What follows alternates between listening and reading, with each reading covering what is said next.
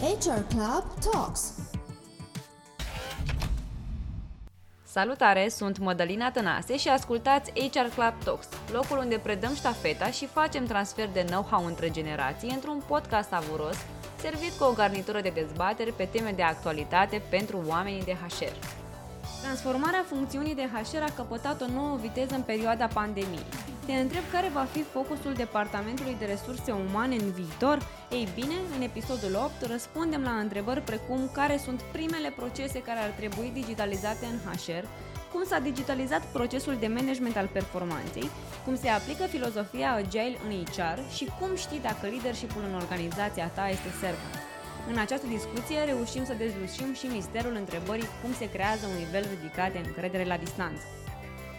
Noile tehnologii schimbă accelerat lumea în care trăim și redefinesc modul în care funcțiunea de HR se transformă.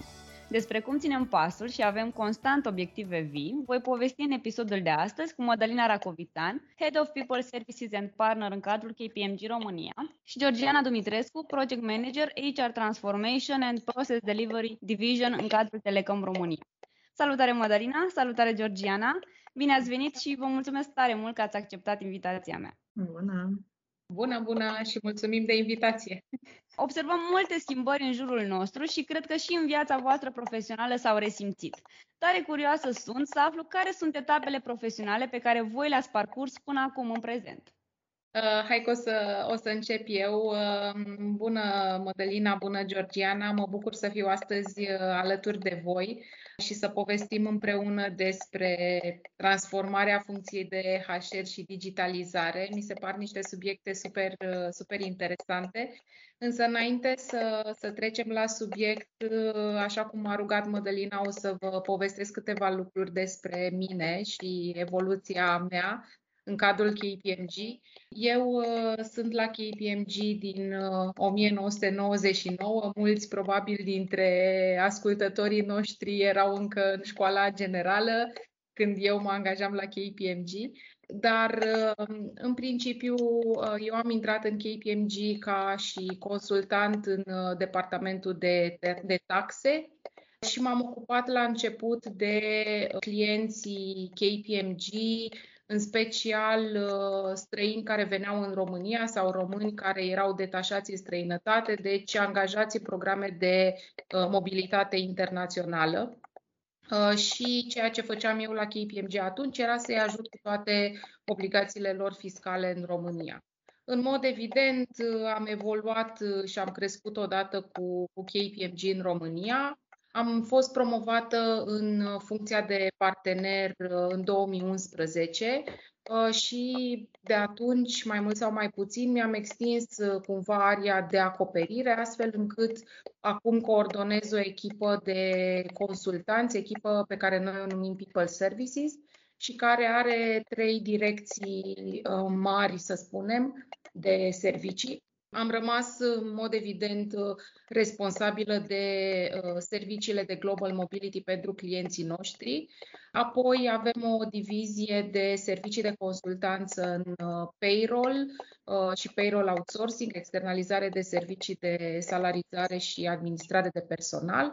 Și, în ultimul rând, avem o echipă de consultanță în resurse umane, în special, cum ne place nouă să spunem, partea soft a HR-ului, tot ce nu este payroll și administrare de personal. Deci, cumva, echipa noastră de People Services acoperă sau oferă servicii integrate funcțiunilor de resurse umane din cadrul organizațiilor cu care lucrăm. Eu am fost foarte aproape de zona asta de resurse umane, pe de-o parte pentru că am început să lucrez cu clienții, persoanele de contact, să spunem, cu care lucram eu în mod curent, erau oameni de resurse umane, însă vreo 3-4 ani la KPMG am avut și această pălărie, m-am ocupat și am fost responsabilă de funcțiunea de resurse umane internă a KPMG. Și aici am avut o expunere foarte interesantă pentru că a trebuit să gestionez împreună cu colegele mele diverse proiecte foarte interesante de resurse umane pentru angajații KPMG. Cam atât despre mine, cred că deja am vorbit prea mult. O las și pe Georgiana să se prezinte și ea. Bună tuturor! Mă bucur să fac parte, la fel ca și Mădălina, în această inițiativă și vă mulțumesc că ne ascultați. Sper că discuția de astăzi să fie la fel de interesantă pentru voi cum este și pentru mine. Despre mine, am 30 de ani, lucrez în domeniul resurselor umane de aproape 7 ani. Eu personal nu am știut de la început că îmi doresc să fac parte din familia oamenilor de resurse umane, specializarea mea din facultate fiind de probațiune și protecția victimelor, dar ulterior, după ce am făcut practică în mai multe instituții reprezentative ale statului, în penitenciare și servicii de probațiune, mi-am dat seama că aș vrea să fac ceva diferit. Așa m-am hotărât să urmez masterul de resurse umane, unde am și aflat pentru prima dată de HR Club, partea cumva și mai deosebită de astăzi, care mi-aduce așa un val suplimentar de emoții, este că am început călătoria de practică în HR, chiar în HR Club, lângă motanul de Cluj-Garfield din sediu de pe atunci și apoi în câteva ocazii ca voluntar. De aici am fost recomandată către primul meu job în HR, la Medicover. La Medicover am stat 2 ani, timp în care am avut ocazia să fiu în echipa de implementare a unui proiect de digitalizare, primul meu proiect de acest fel, se numea Self-Billing. Era o soluție digitală prin care medicii colaboratori primeau acces direct la toate serviciile prestate, le puteau verifica și factura, versus varianta în Excel cu rapoarte pe hârtie și calcule manuale. Apoi a urmat Ericsson pentru o scurtă perioadă, iar acum sunt parte din echipa Telekom, alături de care în octombrie fac 5 ani. Aici am rolul de manager de proiect, așa cum mă prezenta și Mădălina, din ianuarie 2020 și în subsidiar practic și rolul de Scrum Master de aproape un an pe anumite proiecte dedicate, rol pentru care am obținut și certificarea de Scrum cam acum 5 luni de zile. Ce am găsit în Telekom a fost, în primul rând, mult spațiu de dezvoltare și oportunități de învățare. Am avut 3 roluri diferite până în acest moment și celor care mă ascultă și sunt la început de drum, le doresc din tot sufletul să aibă oportunități de a lucra într-un astfel de mediu în care poți să înveți, să experimentezi, să ai alături lideri faini care te coordonează și te îndrumă. Și e așa, e un mare lucru, să-ți dă aripi, să crești și vă zic asta așa din experiența mea. Acum că ne-am cunoscut mai bine, vorbim despre un podcast în care proiectele de transformare a funcției de HR și au locul. Și prima mea curiozitate ar fi către tine, Mădălina, cum crezi că va arăta rolul unui om de HR în mijlocul digitalizării? E o întrebare foarte interesantă și cred că e un bun punct de plecare în discuția noastră. În mod evident, HR-ul cred că are un rol foarte important în prezent, în organizații, pentru că, în general, business-urile, afacerile trec printr-un proces de transformare. Transformare care e influențată sau e o consecință a tuturor trendurilor pe care le vedem în jurul nostru, digitalizare, schimbări tehnologice, sociale, nu mai vorbesc de COVID și alte tendințe pe care le vedem în jurul nostru. Mi se pare că HR-ul are un rol esențial în această transformare pentru că succesul organizațiilor, în primul rând, depinde de oamenii săi. Și HR-ul este esențial, cred eu, pentru modul în care organizațiile vor răspunde provocărilor cu care se confruntă. Însă HR-ul cred că trebuie să facă un pas și să se îndepărteze cumva de rolul său tradițional. Cred că rolul HR-ului în viitor este unul care creează valoare și are putere de schimbare pentru organizații cu impact în bottom line, în profiturile organizației. Și pe măsură ce HR-ul se digitalizează, pentru că degeaba digitalizăm organizația dacă HR-ul nu ține pasul cu această tendință de digitalizare, cred că rolul HR-ului se schimbă pentru că o mare parte din activitățile din HR care presupuneau muncă manuală vor fi automatizate și atunci HR-ul trebuie să se concentreze mult mai mult pe nevoile angajaților. Și cred că dacă e un buzzword sau o temă care ar trebui să preocupe echipele de HR, aceea cred că este experiența angajaților. Cred că HR-ul, în primul rând, trebuie să se îndepărteze de modelul în care funcționa pe structuri de procese și trebuie să se concentreze mult mai mult pe a oferi o experiență extraordinară angajaților săi, pentru că și așteptările angajaților se schimbă. Ei sunt consumatori, ei primesc o experiență bună sau foarte bună de la furnizorii de bunuri și servicii și au aceeași așteptare și de la angajații lor, iar HR-ul cred că trebuie să răspundă la această așteptare. Intervin și eu aici cu o curiozitate. Puteți să vă gândiți la 3 puncte cheie ale transformării HR-ului de când sunteți în domeniu? Georgiana, chiar și tu, cei 7 ani de experiență, spun cuvântul. În primul rând, aș vrea să zic că sunt complet de acord cu tine în ceea ce privește cât de important e experiența angajaților. Ce mai simt eu e că rolul HR-ului trece de la etapa de facilitator către agent al schimbării.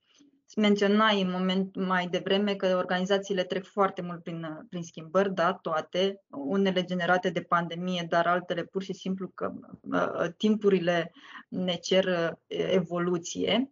Și atunci noi ar trebui să fim acei agenți ai schimbării, schimbare către un nou mod de lucru, de exemplu către agilitate, către un nou mod de leadership, de exemplu servant leadership, sau către un nou mod de business în care schimbarea să fie acceptată ca un lucru, ca o normalitate și nu să fim cumva împotriva ei sau rezistenți sau să ne fie frică de schimbare.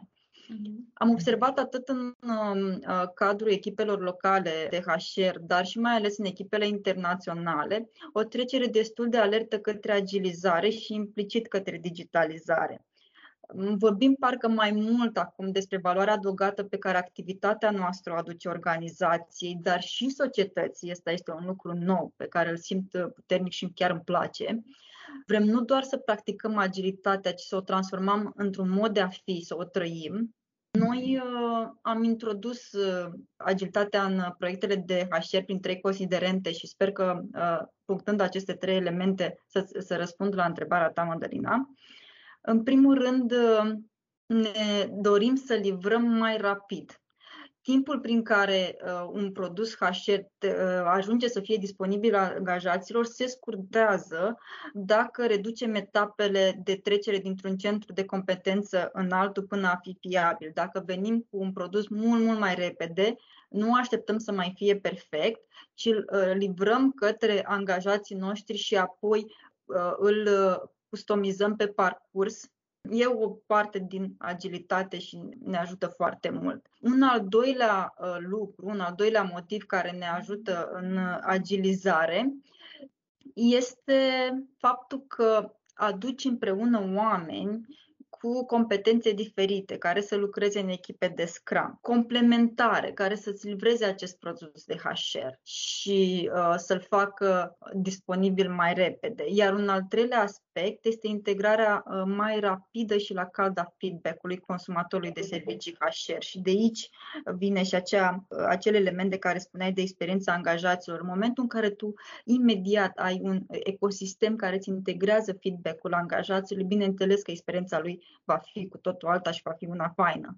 Iar feedback-ul este un element central în ecosistemul agile, este și un element central în schimbare, în acest produs de schimbare continuă. Eu cred că aceste 3 elemente sunt destul de importante într-un proces de schimbare, dar, bineînțeles, așa cum spuneam, aduse de agilitate.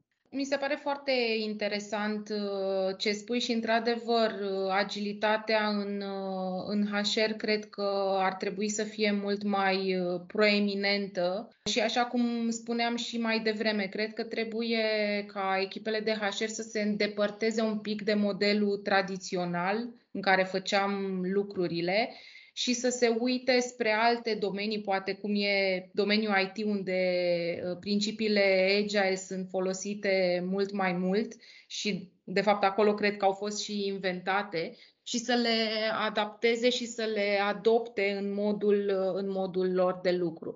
Ce văd eu ca tendințe, să spunem, și de lucruri pe care HR-ul va pune accent în anii următori, văd o intensificare a acestei idei de workforce shaping. Dacă vorbeam până acum de workforce planning, cred că în viitor vom vorbi mult mai mult de un workforce shaping care presupune dezvoltarea unor strategii bazate pe previziuni privind nevoile de forță de muncă, de flexibilizarea forței de muncă. Vedem din ce în ce mai mult faptul că, și în fine, acest război al talentelor pe care îl știm de ani de zile e din ce în ce mai aprig și toate organizațiile deja se uită la modalități noi în care pot atrage într-un mod cât mai inovativ și creativ cele mai relevante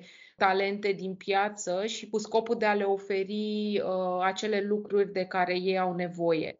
Ai vorbit și tu de cultură organizațională și modele de leadership și da, cred că și aici este o zonă de focus, pentru că într-o era tehnologiei, cred că leadership-ul și cultura vor fi elementele care vor reuși să țină oamenii în organizații și e foarte important să creăm acele culturi organizaționale sănătoase.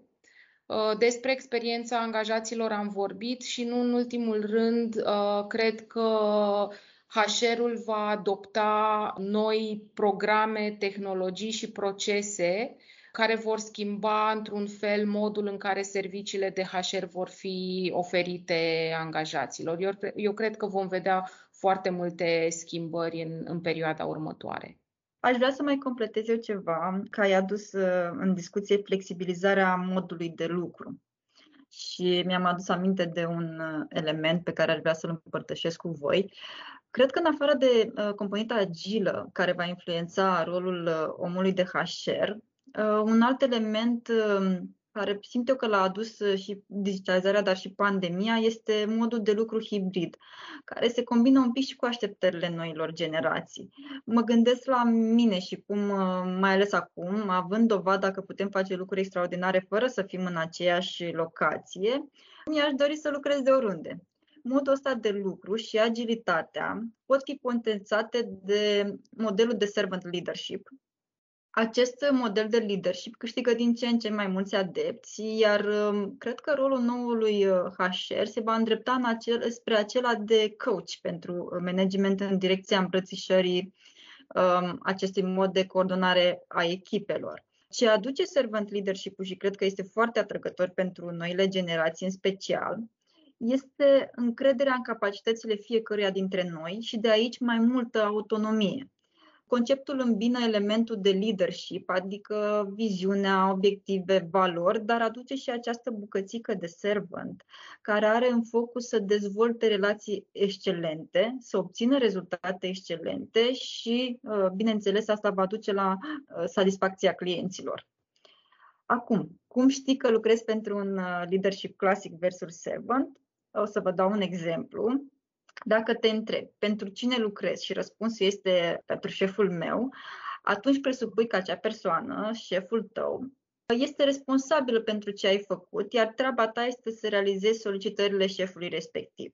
Drept urmare, toată energia organizației, nu doar a ta, se va îndrepta în sus, pe linia ierarhică și departe de clienți și de oamenii din prima linie care sunt mai aproape de acțiune. Când există un conflict între ceea ce își doresc oamenii din prima linie, care sunt acolo alături de clienți, și șef, în acest scenariu șeful va câștiga. Am auzit replici clasice care pun politicile și procedurile ca scut atunci când se discută, gen asta este politica noastră, eu doar lucrez aici, nu am făcut eu regulile, vreți să vorbiți cu șeful meu? Prin contrast, atunci când o problemă este rezolvată de la primul apel sau interacțiune, când ai parte de o discuție autentică pentru soluționarea ei prin care cel din fața ta își asumă responsabilitatea rezolvării, vei ști că în spatele lui este un servant leader care îi ajută pe membrii echipei sale să se dezvolte, le dă spațiu să crească și a întors cumva ierarhia, în a mulțumi șeful ierarhic către clienți și experiența acestuia. Cumva servant leadership-ul, ca să închei ideea, știe să corecteze aceste situații prin întoarcerea aceasta filozofică a piramidei ierarhice tradiționale cu susul în jos. Dar bine, toate acestea sunt potențate într-un mediu digitalizat, că ai nevoie și de tool-uri și de toată evoluția din spate. Mulțumim, Georgiana. Cred că e foarte interesant topicul despre servant leadership și cred că e foarte mult de lucru în zona asta în multe organizații. Cred că nu știu, din ce am văzut eu, sunt lideri care au înțeles, pe care îi preocupă până la urmă schimbarea asta culturală, că e nevoie de o schimbare culturală în organizații și sunt unii care au înțeles și deja fac pași în direcția asta, alte organizații care abia acum aud poate pentru prima dată de concept și atunci cred că e mult de lucru și cum știm cu toții și cum spuneai și tu la început, schimbarea trebuie să fie dacă nu din ADN-ul nostru, din lista noastră de lucruri pe care trebuie să le avem în vedere în fiecare zi, mai ales în HR, și să ajutăm cumva liderii din organizație să se îndrepte în direcția asta. Dar chiar cred și eu că asta e direcția în care vom merge. Cât de repede vom ajunge acolo, cred că e mult de discutat aici. Dar vreau să te întreb dacă revenim un pic la topicul nostru de digitalizare. Unde vezi tu, până la urmă, faci parte dintr-o organizație de tehnologie și experiența ta în ultimii ani a fost în companii de tehnologie. Unde vezi tu cele mai mari nevoi de digitalizare în HR? Sunt mai multe arii. O să spun ce mi-ar plăcea mie foarte mult așa, care vine mână în mână cu modelul de lucru agile și hibrid, în special în zona administrativă. În momentul în care o să dispară toate dulapurile cu dosare, o să dispară acest du-te vino cu hârtii, semnează hârtia, trimite originalul, experiență care nu este neapărat cea mai plăcută pentru un angajat, când îmi primesc originalul de la actul semnat și așa mai departe, cred că ne vom concentra mult mai mult pe ceea ce aduce valoare angajaților. Aceasta ar fi o zonă și aici am avea nevoie foarte mult și ca statul să se miște în aceeași direcție cu noi. Chiar mă bucur că a ieșit legea care ne permite să ne ducem în direcția aceasta, dar mai sunt multe lucruri de îmbunătățit până să fim acolo. Un al doilea lucru cred că va fi onboarding-ul. Platforme care să susțină onboarding-ul printr-o formă jucăușă de gamification, să antreneze oamenii, să le pună în valoare energia cu care vin în companie, să cultive tocmai spiritul respectiv de agilitate, de a fi deschis către schimbare și genul acesta de onboarding pregătit pentru astfel de lucruri, cred că o să aducă foarte, foarte multe unei echipe de HR. Și mai este și subiectul legat de performanță. Și știu și chiar mi-ar plăcea să ne povestești, știu că voi lucrați în această direcție pe sistemul de performance și că le și testați în interior înainte de a ieși cu această soluție și sunt curioasă ce faceți pentru ca noul produs de performanță să se plieze mai bine pe nevoile organizației în curs de transformare.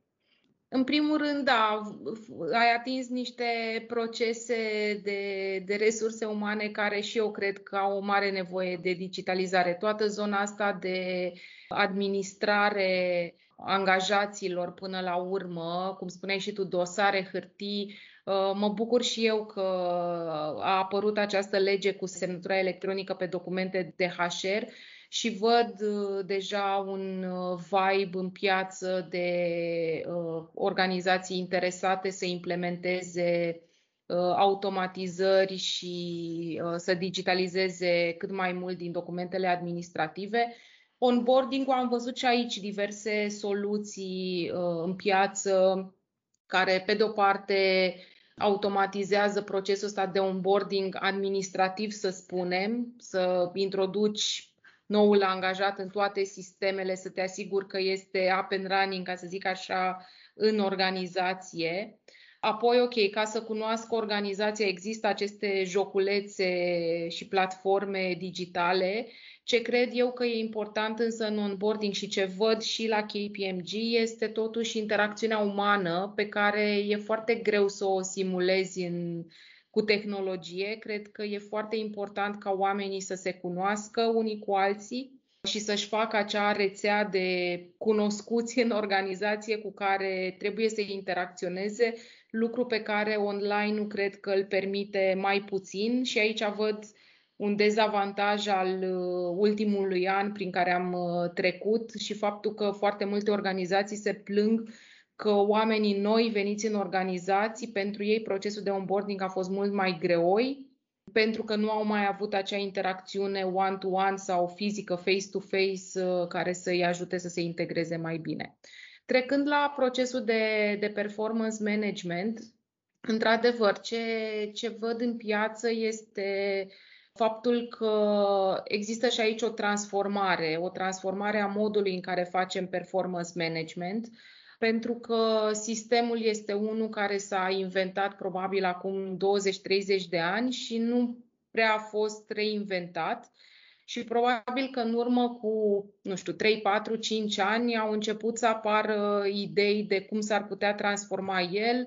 Și mi-aduc aminte că au apărut acum 4-5 ani organizații care au zis că renunță la ratinguri și toată lumea a fost absolut șocată. Cum să faci performance management dacă nu le mai dai oamenilor rating la final de an? Păi și noi ce o să facem? Cum o să știm cine performează și cine nu dacă nu le dăm rating? Dar, de fapt, începuse un proces de transformare a procesului de performance management în direcția în care suntem și acum și care s-a accentuat în ultima vreme, pentru că, pe de-o parte, procesul ar trebui să se concentreze mai mult pe dezvoltarea oamenilor, să fie mai mult cu perspectiva de a ne uita în viitor decât a ne uita în trecut. Să zicem, un alt element al noii paradigme în care suntem acum este ideea de feedback continuu și faptul că evaluarea angajaților ar trebui să aibă la bază un proces de feedback continuu și, de asemenea, un proces de feedback multisursă. Și asta cred că e foarte relevant, mai ales într-un mod de lucru online sau hibrid, da? Pentru că e foarte important să colectezi feedback de la toți stakeholderii, nu doar de la superiorul angajatului. E important să ai feedback și de la colegii de pe același nivel sau de la oamenii cu care persoana respectivă lucrează. Deci sunt mai multe elemente care, transformă procesul și, nu în ultimul rând, cred că cel mai important sau cea mai importantă modificare pe care am văzut-o recent este și dată de situația pandemică, a fost că foarte multe organizații au început să-și pună problema să nu mai evalueze efortul depus de angajat, ci să evalueze rezultatele muncii angajatului. Și asta cred că iar este un element foarte important care nu era neapărat prezent în procesele de performanță sau în sistemele de management al performanței de acum 5-10 ani. Ne uitam, cât timp lucrează angajatul, câte telefoane dă, câți clienți sună, câți clienți contactează, măsuram efort în varii moduri. Și ne uitam mai puțin la rezultat. Care este impactul muncii angajatului respectiv în, să spunem, rezultatele funcției, departamentului sau organizației. Așa cum spuneai și tu, la KPMG avem o soluție tehnologică, o platformă de management al performanței și feedback continuu care se cheamă KPMG Quarkus App Performance și care efectiv asta face, digitalizează procesul de management al performanței cu tot ciclul său și are ca element central această idee de feedback continuu. Și platforma, de fapt, așa a și fost construită și gândită inițial ca o platformă de feedback continuu, pentru că vedem în organizații, în special la noua generație, această nevoie de a primi feedback des, mult, din multe părți și, în general, feedback care îi ajută să se dezvolte. Platforma noastră e una foarte flexibilă și foarte ușor adaptabilă oricărei organizații și, de asemenea, vedem că poate fi implementată cu ușurință atât în companii mici și mijlocii, care poate nu au neapărat un sistem de management al performanței foarte bine dezvoltat, însă îi ajutăm să-și creeze un cadru de competențe și să implementeze un proces de management al performanței. Alte organizații care au sistemele deja implementate, platforma vine să digitalizeze procesul, adică e foarte adaptabilă la diverse sisteme sau procese și putem destul de ușor să digitalizăm acel proces. Am fost și eu surprinsă să văd că companii, chiar și companii mari, încă fac acest proces pe hârtie, să spunem, pe hârtie însemnând în Word sau Excel, ceea ce nu este foarte eficient.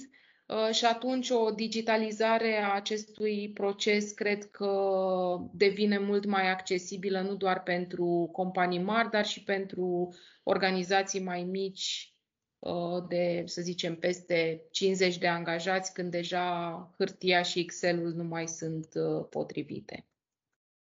Mădă, îmi place, mi se pare chiar o abordare sănătoasă ce povesteai, această performanță concentrată pe dezvoltare, că ne uităm mai mult pentru viitor decât în trecut și cu feedback mult și des, e chiar pe gustul meu și probabil o să fie și este pe gustul și generațiilor mai tinere. În Telekom și noi avem un sistem de feedback 360 prin care angajații își colectează feedback atât de la colegii din aceeași echipă, cât și din alte echipe cu care interacționează. Și noi l-am implementat tocmai pentru a susține această cultură bazată pe feedback, pe dezvoltare profesională, dar și pe colaborare. Ce pot adăuga este faptul că cel mai probabil, eu cred că și agilitatea își va pune și aici amprenta. Sistemul de evaluare a performanței are integrat și obiective comune ale organizației. Poate se întâmplă și în alte organizații. La noi sunt de natură financiară, de customer satisfaction, de digitalizare și apoi există și o componentă individuală. Agilitatea se axează pe calitatea interacțiunilor și a relațiilor și în secundar pe a proceselor și instrumentelor. Când ai un obiectiv într-un sprint, îl deții ca echipă, nu ca individ. E chiar o regulă din Scrum.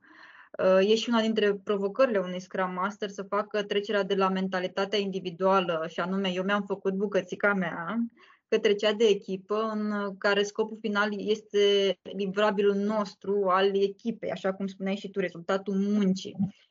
Și o să vă dau și un exemplu. Până la urmă pot să am rețeta celei mai bune prăjituri, să am cei mai buni bucătari.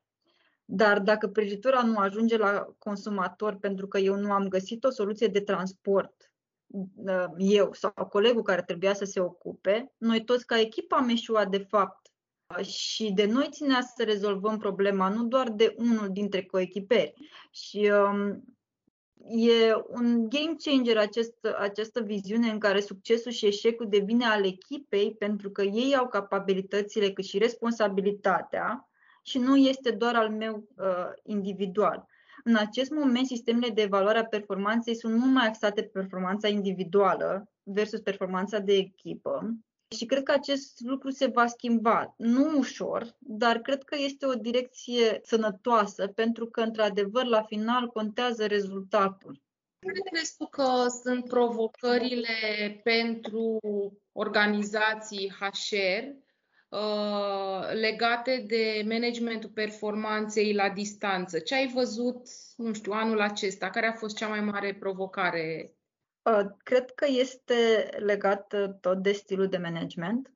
Dacă am avut un stil de management în care liderul era obișnuit ca angajatul să fie lângă el, să-i vadă acțiunile, comportamentul, că vorbim de comportament față de ceilalți colegi, interacționam cu colegii, aveai feedback față de acest schimb de informații, cât de customer ești față de angajați și cum reprezinți valorile companiei.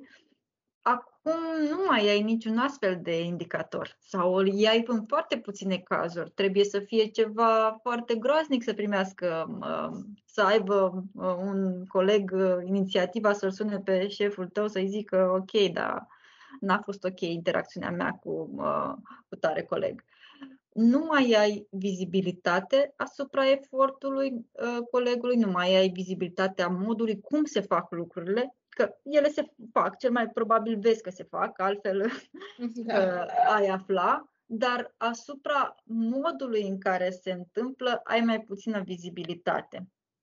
Și cred că aici s-a schimbat un pic, pentru că, cum povesteam, trebuie să ai un alt tip de leadership atunci când coordonezi echipe care se află la distanță.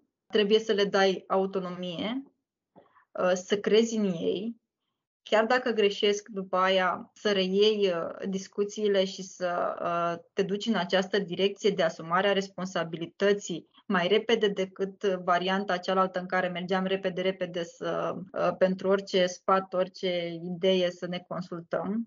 Și mai degrabă să construim competențele și tot ce au nevoie colegii ca să-și facă treaba foarte bine și în direcția pe care ne-o dorim, decât să fim lângă umărul lor și să le controlăm mișcările.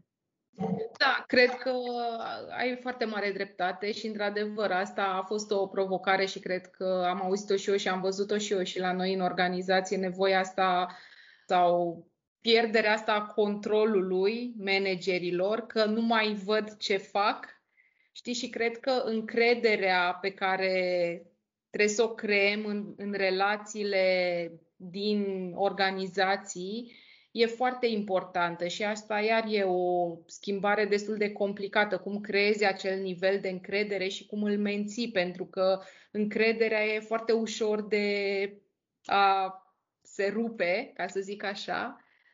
Adică trebuie să se întâmple o chestie foarte măruntă, să break the trust, și apoi, în mod evident, e mult mai greu să reconstruiești acel nivel de încredere. Dar mi s-a părut interesant ce spuneai mai devreme, că managerii nu mai văd cum fac angajații lucrurile și cât efort depun, dar tocmai despre asta este vorba, că, știi, trebuie să ne concentrăm mult mai mult pe rezultatele muncii. Ok, poate că putem să intervenim în eficiență, în alte feluri, și pe de altă parte modul în care poți să colectezi, știu eu, informații despre modul în care lucrează anumiți colegi, anumiți angajați, este tocmai prin această idee de feedback continuu. Pentru că dacă eu am un instrument prin care pot să colectez rapid, la cald, feedback despre diverse interacțiuni între diversi colegi sau performanță pe anumite task-uri, proiecte, mă ajută să-i dau angajatului un feedback și o evaluare cât de cât obiectivă, cu perspective, știi, exact ce ziceam mai devreme, multisursă, ca să nu fie unidirecțională și să fie bazată doar pe ce văd eu în interacțiunea cu tine pe un ecran, știi, să fie bazat pe o serie mai largă de surse. În fine, interesant subiectul, nu cred că îl putem epuiza în cele 45 de minute care au trecut de când ne-am apucat de povestit. Așa e, dragilor, chiar vă propun să încheiem aici povestea de astăzi. Foarte multe lucruri interesante, utile, un subiect, consider eu, super larg. Așa că dacă am dat pentru început câteva hinturi de unde să o apucăm, sper să fie de folos și mi-ar plăcea ca pe viitor să mai găsim o ocazie să povestim despre subiectul ăsta, pentru că pare fi foarte, foarte interesant și în profunzimea lucrurilor ajungem la niște lucruri cu adevărat umane, aș zice, mai degrabă decât digitale, doar că forma lor diferă. Rămâne să vă mulțumesc și să ne auzim curând cu bine. Mulțumim și noi! Îți mulțumim că ai ascultat un nou episod HR Club Talks. Dacă ți-a plăcut și îți dorești să afli și mai multe, te invităm să te abonezi pe Spotify sau orice aplicație de podcast pentru a fi la curent cu viitoarele episoade. Ne-am bucurat să le dai de veste despre noul episod și prietenilor tăi și nu uita, dacă ai sugestii sau întrebări, te încurajăm să ne scrii la office@hr-club.ro. Viitorul episod va fi ultimul din sezonul 1 și vom afla lucruri noi interesante despre leadership and culture de la Roxana Milaș, People Experience Director Central East Europe în cadrul Microsoft și Georgiana Iașa, specialist resurse umane în cadrul Solina România. Pe curând, dragilor!